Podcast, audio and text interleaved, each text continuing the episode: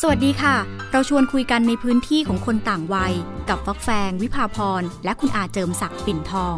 และคุณอยู่กับ Midlife Podcast ซีซั่น3ตรงนี้ยังมีเพื่อน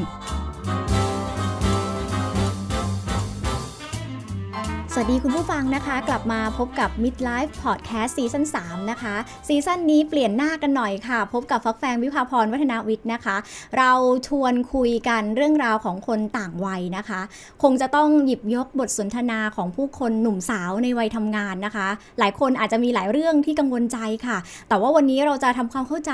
ระหว่างคนต่างเจนต่างวัยกันด้วยนะคะ ดังนั้นโฮสต์หรือว่าผู้ดำเนินรายการหลักของเราในซีซั่นนี้นะคะ ก็เลยเป็นคุณอาเจิมศักดิ์ปิ่นทองนะคะคุณอาขาแฟงเปิดเรื่องด้วยคอน FLICT เลยค่ะ ความต่างวัยเรื่องของความคิดความอ่านแล้วก็อาจจะทำให้หลาย ๆ ครั้ง พอเราต่างวัยกันเราก็ไม่ค่อยเข้าใจกันค่ะ พอดแคสต์เราซีซั่นนี้เราเลยเริ่มด้วยเรื่องความต่างในที่ทำงานก่อนนะคะคุณอาคะแสดงว่าฟักแฟงมองว่าผมคือวัยแก่ใช่ไหมอาจารย์ก็ 60 บวก ไม่จริงๆแล้วผมเจ็ดสิบกว่าแล้วแต่คุณเท่าไหร่ บอกได้ไหม 31 ค่ะ จะได้เป็นตัวแทนของคุณ โอ้ห่างกันพอสมควรนะ เราต้องคิดอะไรต่างกันแน่นอนเลยถ้างั้นอย่างถ้าเป็นเรื่องงานของแฟงเนี่ย คนในวัย 31 ก็คือวัยทำงานตอนกลางแล้วค่ะ เริ่มทำงานครั้งแรกเนี่ยตอนนั้นอายุ 21อืม22 จนถึงตอนเนี้ย31 เริ่มสกอร์ในทวิตเตอร์ค่ะ แล้วก็ฟังบทสนทนาของเพื่อนอืมๆในวัยเดียวกันน้องๆ ที่เด็กกว่าหลายคนบอกว่าอืม ทำงานแต่ละที่มันค่อนข้างยาก มีความต่างทางความคิด บางคนบอกไม่เลือกทำงานในองค์กรใหญ่ ๆ แล้วอืมพอรู้สึกว่าเข้าไปแล้วมันอึดอัด วัฒนธรรมการทำงาน ระบบโอถามต่างๆ แล้วก็มีแบบเปลี่ยนงานกันบ่อยด้วยค่ะอาจารย์ คือเพื่อนแฟนคนหนึ่งเปลี่ยนงาน 9 ครั้งอืมนี่อายุ 31 แล้วเปลี่ยนงานมา 9 ครั้ง นี่ไม่นับน้องๆนะคะ เด็กๆ อาจจะทำงาน 1 ปีเปลี่ยนที่ 1 ครั้งอืม แล้วในยุคคุณอาทำงานแรกๆ เป็นแบบที่แฟงเป็นไหมคะ เจอแบบที่แฟงเจอไหมคะคุณถามว่ารุ่นผมเป็นอย่างนั้นไหม ไม่เหมือน ผมบอกถึงงานศึกษาวิจัยโดย professor Stanford สมัยผมไปเรียนที่ Stanford เรียนปริญญาเอกใหม่ ๆ มันมีงานสัมมนา เป็นการศึกษาวิจัยในประเทศไทยค่ะที่ professor เป็นคน present เขาได้ไปศึกษาว่าคนในวัยทำงานในสมัยที่ผมก็ประมาณ 20 กว่า เขาบอกว่าคนไทยเนี่ยเลือกที่ทำงาน จะเลือกดูตึกใหญ่อืมบอกถึงความมั่นคง คนไทยจะเลือกบริษัทหรือเลือกสถานที่ทำงาน ที่มีชื่อเสียง เพราะคิดว่ามันมั่นคงค่ะตัวเองเมื่อเข้าไปทำงานแล้วจะได้อยู่ได้อย่างมั่นคง นึกถึงยาวๆความมั่นคง ยาวเป็นหลัก เพราะในสมัยนั้นเนี่ยมันไม่มีตัวเลขว่าบริษัทไหนไม่เปิดเผยเท่าไหร่หรอกว่าได้กำไรอย่างไร บริษัทไหนมีสถิติข้อมูลภายในเป็นอย่างไรบ้าง คนจะหายากมากในสมัยนั้น ไม่เหมือนสมัยนี้เข้าตลาดหลักทรัพย์ มันสามารถจะดูอะไรได้เยอะเพราะฉะนั้สิ่งที่เขาดูคือเขาดูตึก ตึกใหญ่ไหมสูงไหมใหญ่ไหมงดงามไหมสถานที่ทำงานเป็นอย่างไร คุณลองคิดดูถ้าคนรุ่นใหม่กลับไปเป็นคนรุ่นผม ก็จะเห็นว่าเออมันก็ใช่นะเราไม่ดูงั้นแล้วเราจะไปดูอะไร เมื่อไม่มีสถิติอืมขณะเดียวกันเวลาเข้าไปทำงานแล้ว โอกาสในการที่จะเปลี่ยนงานไม่ง่าย โดยเฉพาะถ้าเราได้บริษัทหรือหน่วยราชการที่เราคิดว่ามั่นคงค่ะ และเมื่อกี้ฟักแฟงพูดอยู่ตอนหนึ่งว่าระบบอุปถัมภ์สังคมไทยมีระบบอุปถัมภ์สูงมากพอเป็นเช่นนั้นเนี่ยเขาก็ต้องทำงานเพื่อที่จะเอาใจเจ้านาย เพื่อให้เจ้านายพอใจ เพราะระบบงานมันไม่ได้เหมือนสมัยนี้ ที่มันมีทุกอย่างมี code of conduct มีนู่นมีนี่ว่าเราต้องทำอะไรอย่างไร มี job description คือมีการบอกว่าเราต้องทำอะไรยังไงชัดเจน ทุกอย่างมันเป็นระบบอืมเพราะฉะนั้นในสมัยนั้นเนี่ยก็ต้องทำตามนายสั่ง นายเป็นคนตัดสินเด็ดขาดทุกอย่าง โดยเฉพาะเจ้าของ เพราะฉะนั้นต้องทำแทบทุกอย่างเพื่อให้นายพอใจ ระบบอุปถัมภ์เนี่ยเป็นระบบที่พึ่งพาระหว่างคนต่างสถานะกัน พึ่งพาหรือแลกเปลี่ยนผลประโยชน์ซึ่งกันและกัน ไม่ได้มองว่าเป็นเรื่องลบอย่างเดียว ไม่ได้มองเรื่องลบอย่างเดียว ระบบอุปถัมภ์เป็นระบบที่รวมกลุ่มระหว่างคนต่างสถานะ รวมกับคนที่สูงกว่ากับต่ำกว่า เพื่อหวังที่จะพึ่งพาคนข้างบนก็หวังจะใช้งาน จะใช้กำลังแรงงานเพื่อผูกพันเอาไว้ แต่เป็นการแลกเปลี่ยนที่ไม่ค่อยเป็นธรรม เพราะมันไม่ transparency คือมันมองมองเห็นภาพไม่ชัด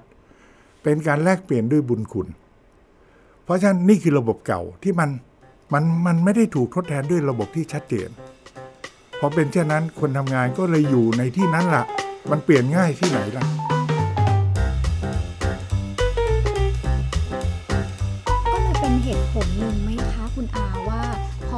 บริบทของสังคมณ ปัจจุบันมันเปลี่ยน คนใน Gen Y ตอนปลาย แล้วก็คนใน Gen C Gen Z ที่ว่าเนี่ยก็รู้สึกว่าระบบอุปถัมภ์ที่ว่าอาจจะไม่ตอบโจทย์วิธีคิดของเขา ถูกต้องเลย คนสมัยนี้จะ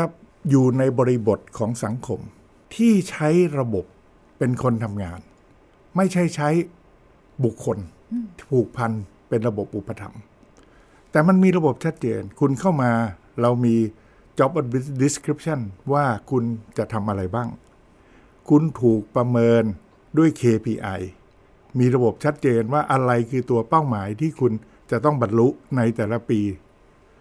และทุกอย่างเอามาเปรียบเทียบกันกับเพื่อนคนอื่น เพราะฉะนั้น ไอ้ระบบความสัมพันธ์ระหว่างบุคคลมันจึงลดลงได้ แต่ก็ทำงานได้ ทุกคนก็มีระบบในการยึดโยงในการทำงาน การแลกเปลี่ยนผลประโยชน์ มันก็ชัดเจนขึ้น คุณดีมานเงินเดือน นายจ้างจะให้เงินเดือนเท่าไหร่ จะมีโปรโมชั่นหรือไม่ ถ้าจะขึ้นเงินเดือนไม่ขึ้นเงินเดือน คุณโวย คุณก็ไม่จำเป็นต้องเอาใจนายจ้าง แต่ว่าทำตามหลักเกณฑ์เห็นไหมครับ จริงๆแล้วรุ่นคุณกับรุ่นผมเนี่ย มันก็มนุษย์เหมือนกัน เพียงแต่บริบทมันต่างกันค่ะบริบทรุ่นผมมันไม่มีอะ และถ้าผมไปทำงาน ผมก็จะต้องต้องเป็นอย่างนั้นแหละครับ ผมไม่มีทางเป็นอย่างอื่น เพราะว่า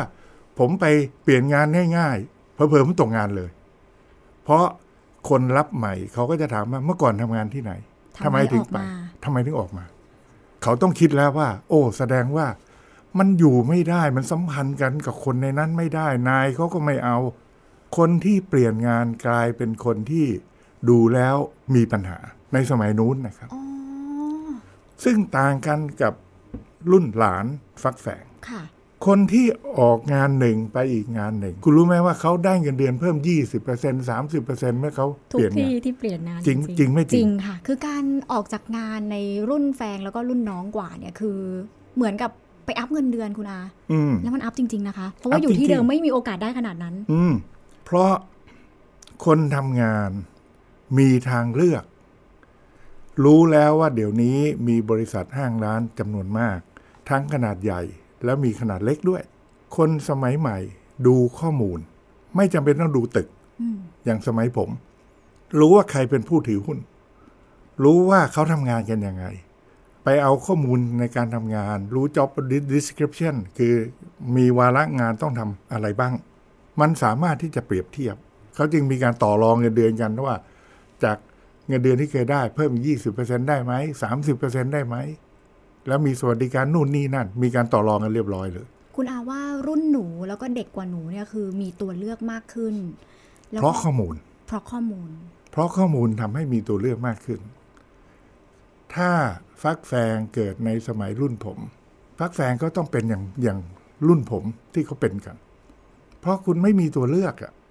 คุณออกจากงานเขาก็จะบอกอ้าวทำไมถึงออกซะละ่ะ การออกจากงานถูกตรีตราว่าไม่สามารถที่จะทนได้ ถูกตีตราไปแล้ว ถูกตีตราไปแล้วว่าคุณอยู่ที่เก่าไม่ได้ คุณต้องมีปัญหาอะไรบางอย่าง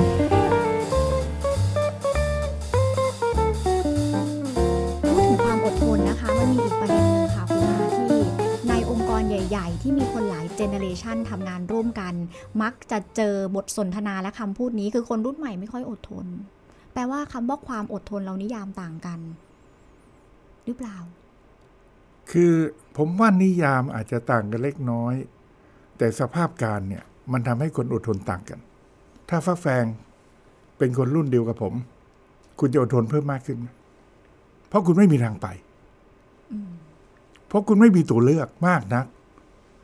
เพราะคุณไปคุณก็จะเจอคำถามว่า อ้าวทำไมถึงเปลี่ยนงานล่ะ เขามองในแง่ไม่ดี จริงๆแล้วต้องทำความเข้าใจคนรุ่นคุณว่า รุ่นคุณเนี่ยสภาพแวดล้อมบริบทมันต่างไป เขาจำเป็นที่เขาอาจจะต้องเปลี่ยนงาน เพื่อไปหาประสบการณ์ เพื่อไปเรียนรู้ เพื่อไปทำงานในสิ่งที่เขาพอใจมากขึ้น เพราะเดิมเขาก็ไม่รู้หรอกว่างานเขาพอใจอะไร มนุษย์เนี่ยทำงานไปได้ปีหนึ่งสองปีเอ้เราไม่ค่อยพอใจเท่าไหร่ในงานแบบนี้ บางทีต้องหาข้อท้าทายด้วยค่ะ ใช่อยากเปลี่ยนงาน เพราะฉะนั้นคนรุ่นผมเนี่ยจะต้องทำความเข้าใจเขาด้วยว่า เพราะว่า บริบทเปลี่ยนไป เขาเปลี่ยนงานก็ไม่ต้องโกรธเขา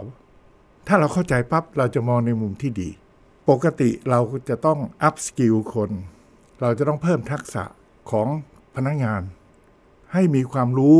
ให้เพิ่มเติมเพิ่มมากขึ้นและหลากหลายมากขึ้น เราเผื่อต้องให้ทุนจ่ายเงินเดือนด้วยแล้วไปส่งเขาไปเรียน แต่เที่ยวนี้เขาอุตส่าห์ไปไปหาความรู้ไปหาทักษะ แล้ววันหนึ่งถ้าเขาคิดว่าเขาอยากจะกลับมาทำงาน เออมาทำงานที่นี่ดีกว่า เขาก็กลับมาเราก็ยินดีต้อนรับงั้นแฟงขอเล่าด้วยค่ะ เพราะว่าจริง ๆ ในชีวิตการทำงานในวัย 31 แฟงเคยเปลี่ยนที่ทำงานมาหนึ่งครั้ง น่าสนใจมากเลยที่บทสนทนาตอนจะเปลี่ยนงาน ต่างกันหน้ามือกับหลังมือเลยค่ะ อ๋อเหรอ ตอนแฟงจะเปลี่ยนงานครั้งแรกในชีวิต แต่ว่าก็ทำงานที่แรกประมาณ 9 เดือนก่อนที่นี่จะทาบทามมานะคะ ตอนนั้นเนี่ยมันมีบทสนทนาประมาณว่าวงการนี้มันแคบทำไมเธอถึงทำแบบนี้ มันมีบทสนทนาที่ทำให้เรารู้สึกผิดอะที่เราจะต้องแบบเดินเขามองในแง่ loyalty มองในแง่ว่าคุณมีความพักดีต่อองค์กร ถ้าคุณเปลี่ยนเขาก็เสียอะไรไปบางอย่าง เขาไปให้ค่านิยมกับเรื่องความพักดีอืม loyalty กับองค์กร ซึ่งก็ไม่ผิด แต่ถ้าเขาเข้าใจบริบท เขาต้องกลับไปคิดใหม่ แต่เป็นธรรมดานะครับฟักแฟงคนรุ่นผมหรือรุ่นก่อนเนี่ย หรือเป็นคนที่เป็นเจ้านายคุณ ถ้ามองในแง่ดี เขาอยากให้คุณอยู่เขากำลังเกลี้ยกล่อม เราก็ต้องช่าง อยากให้เขาอยู่ เพราะเขามีฝีมือ กับการที่เขาจะไป เออ เราก็มองในแง่ดีว่าเขาไปเขาได้ไปเรียนรู้มีประสบการณ์ และชีวิตเขาถ้าเขาคิดว่าอยากจะกลับมาก็กลับมา ไม่กลับมาก็ไม่เป็นไร สังคมไทยดีขึ้นทั้งนั้น เมื่อคนไปอยู่ในที่ที่เหมาะสมและอยากทำงาน ทุกอย่างก็ดี ก็ก็มองมองได้สองมุมคือมองทั้งบริบทแล้วก็ทำความเข้าใจการตัดสินใจของกันและกันด้วย อีกหนึ่งเรื่องค่ะคุณอาที่มักจะเจอบ่อยๆ ในองค์กรใหญ่ๆ คนต่างเจเนเรชันทำงานร่วมกันเยอะๆ ความไม่เข้าใจค่อนข้างสูง หลายๆ ปีก่อนหน้านี้ย้อนไปสักประมาณ 5 ปี แฟงได้ยินคำว่า grab generation บ่อยมาก ไม่ต้องออกละค่ะ หมายถึงว่าการทำงานสักชิ้นหนึ่งกับคนต่างวัยเนี่ย ก็จะมีบทสนทนาที่ไม่เข้าใจกันเยอะกำลังจะถามว่าเพราะอะไรใช่ไหมครับ ใช่ ผมคิดว่าการให้ค่านิยมต่างกัน ในการทำงานก็ดี ในชีวิตประจำวันก็ดี หรือวิธีคิดก็ดี คนเราเนี่ยมันมีหลายปัจจัยมากในการที่เราจะตัดสินใจว่าจะทำอะไร ไอ้ปัจจัยทั้งหลายเนี่ย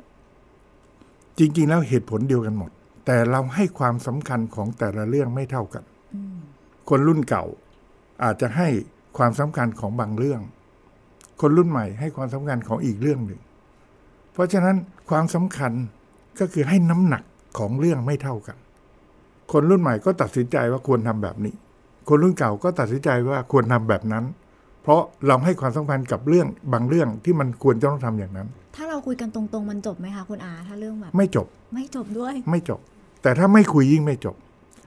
แต่คุยแล้วเนี่ยอย่าคิดว่าง่าย เรื่องค่านิยมเปลี่ยนยาก เพราะค่านิยมเป็นเรื่องความเชื่อ เป็นเรื่องน้ำหนักที่จะให้ แต่พูดกันเนี่ยเอาเหตุผลมาถกกัน เหตุผล ไม่ใช่ตัววัด ในที่สุดแล้วเหตุผลเดียวกันหมดเลย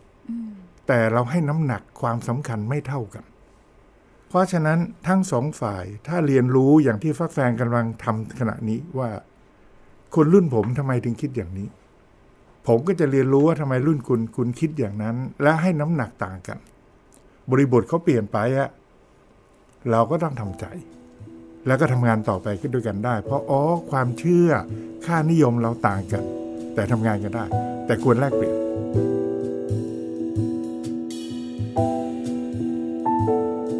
พอดีเราคุยกันมาเนี่ยขอขอนอกเรื่องนิดนึงนะคะเพราะว่ามันผุดขึ้นมาได้นิดนึงก็คือเมื่อกี้คุณอาพูดเรื่องความมั่นคงว่าคนในรุ่นคุณอาเวลาเลือกงานเลือกที่ตึก หลักฐานมั่นคง ชีวิตฉันจะมั่นคงในหน้าที่การงาน แต่ว่ามันมีอีกกระแสหนึ่งที่แฟงเห็นในช่วงประมาณ 3 ปีที่ผ่านมา คือเด็กรุ่นใหม่ๆ กลับไปสอบเป็นข้าราชการเต็มไปหมดเลยค่ะ กลับไปสอบกอพอแบบแน่น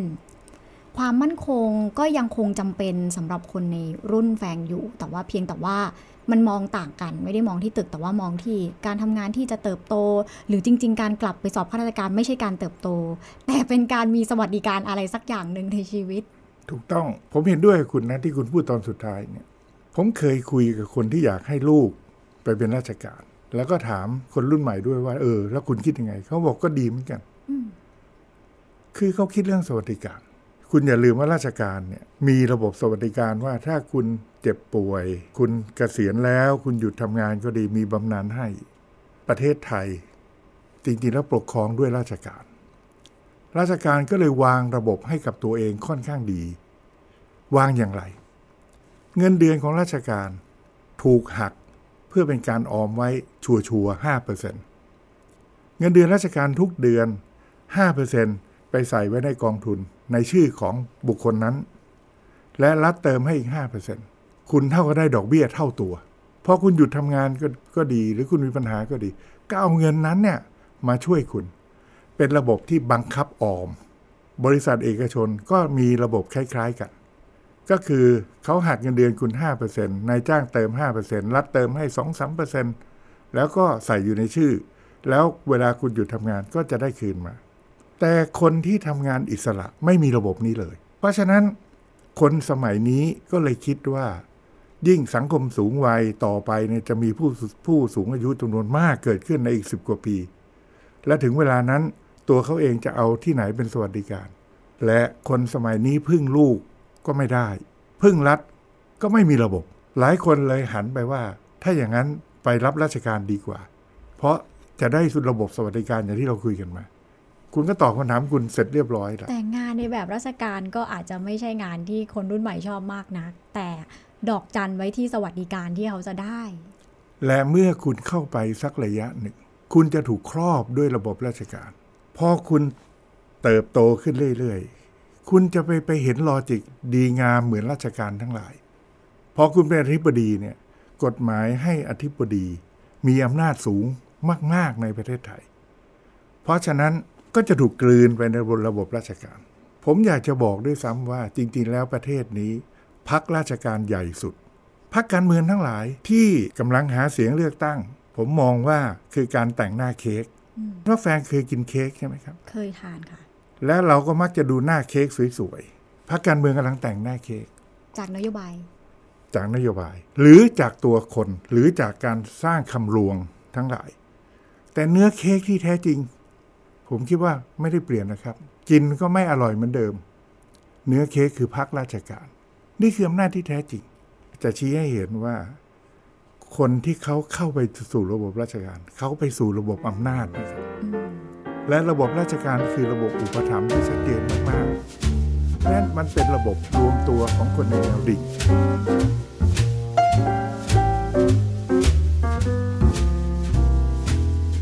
คุนำมาคุยจะเห็นภาพลึกขึ้นตรงนี้คือพอคุณอายิ่งพูดแฟนรู้สึกว่ายิ่งกลัวอนาคตข้างหน้าค่ะ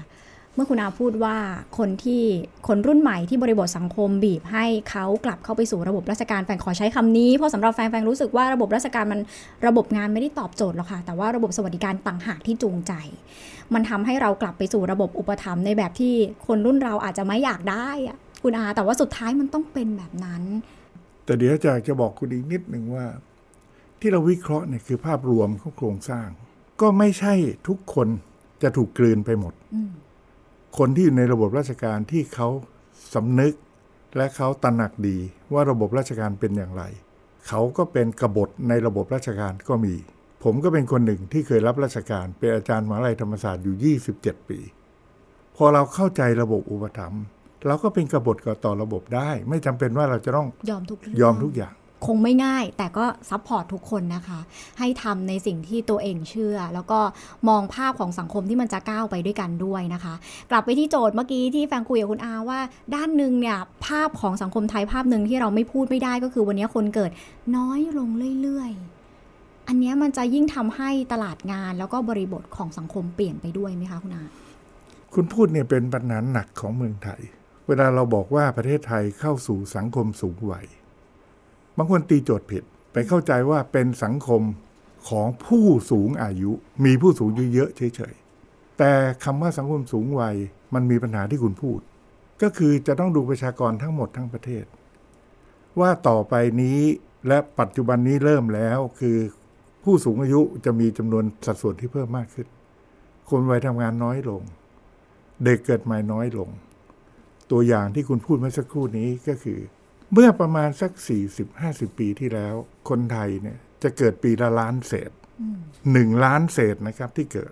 แต่ปัจจุบันนี้ฟักแฟงเห็นตัวเลขแล้วเกิดเท่าไหร่ ประมาณสักห้าแสนกว่ากว่าห้าแสนเอง และในสามปีสุดท้ายนี่ลดลงอย่างรวดเร็วนะครับ จากหกแสนกว่าลดพวดพวดพวดเหลือห้าแสนกว่า ตายเก้าแสนกว่าค่ะโอ้ ตอนนี้เนี่ย ประชากรของประเทศไทยขึ้นระดับสูงสุดแล้ว ต่อไปนี้จะมีจำนวนประชากรลดลง เด็กเกิดใหม่น้อยลง เด็กเกิดใหม่อัตราตอนนี้ครอบครัวหนึ่งคือมีลูก 1.1 คน จากเดิมที่มีลูก4หรือ5คนค่ะตอนนี้มีลูกคนเดียวอย่างมากกว่าสองคน เพราะเฉลี่ยแล้วคือ 1.1 คน นี่ยังไม่นับว่าหลายคนไม่อยากแต่งงานและไม่อยากมีลูอะกและหลายคนไม่แต่งงานแล้วไม่มีลูกคำถามคือ แล้วต่อไปจะเป็นยังไง และคนที่พร้อมไม่ค่อยจะท้อง แต่คนไม่พร้อมดันท้อง นี่คือปัญหาสังคมสูงวัย คนเลยเข้าใจผิดว่าไปดูแต่ผู้สูงอายุ แต่จริงๆแล้วมันเป็นปัญหาว่า ต่อไปในอนาคต คนวัยทำงานน้อยลง คนเกิดใหม่น้อยลง คนเกิดใหม่จะเป็นคนวัยทำงานถัดไปอีก ก็น้อยลง และคุณภาพของคนที่เกิดใหม่มีปัญหา เพราะคนท้องไม่พร้อม ส่วนคนพร้อม ไม่ท้อง เราจะคุยกันตอนนี้เลยหรือเราจะเก็บไว้ในตอนหน้าแหมมันหมดเวลาแล้วค่ะ อยากจะเก็บไว้ที่ EP หน้านะคะ ชวนติดตามกัน ในยุคนี้ที่คนเกิดน้อยลง บวกกับความสัมพันธ์ของผู้คนในสังคม มันเกี่ยวกันยังไง แต่บอกว่าเกี่ยวแน่ๆค่ะ ติดตาม Midlife Podcast EP หน้านะคะ วันนี้เราสองคนลาไปก่อนนะคะ สวัสดีค่ะ สวัสดีครับไทย PBS Podcast แค่ฟัง ความคิดก็ดังขึ้น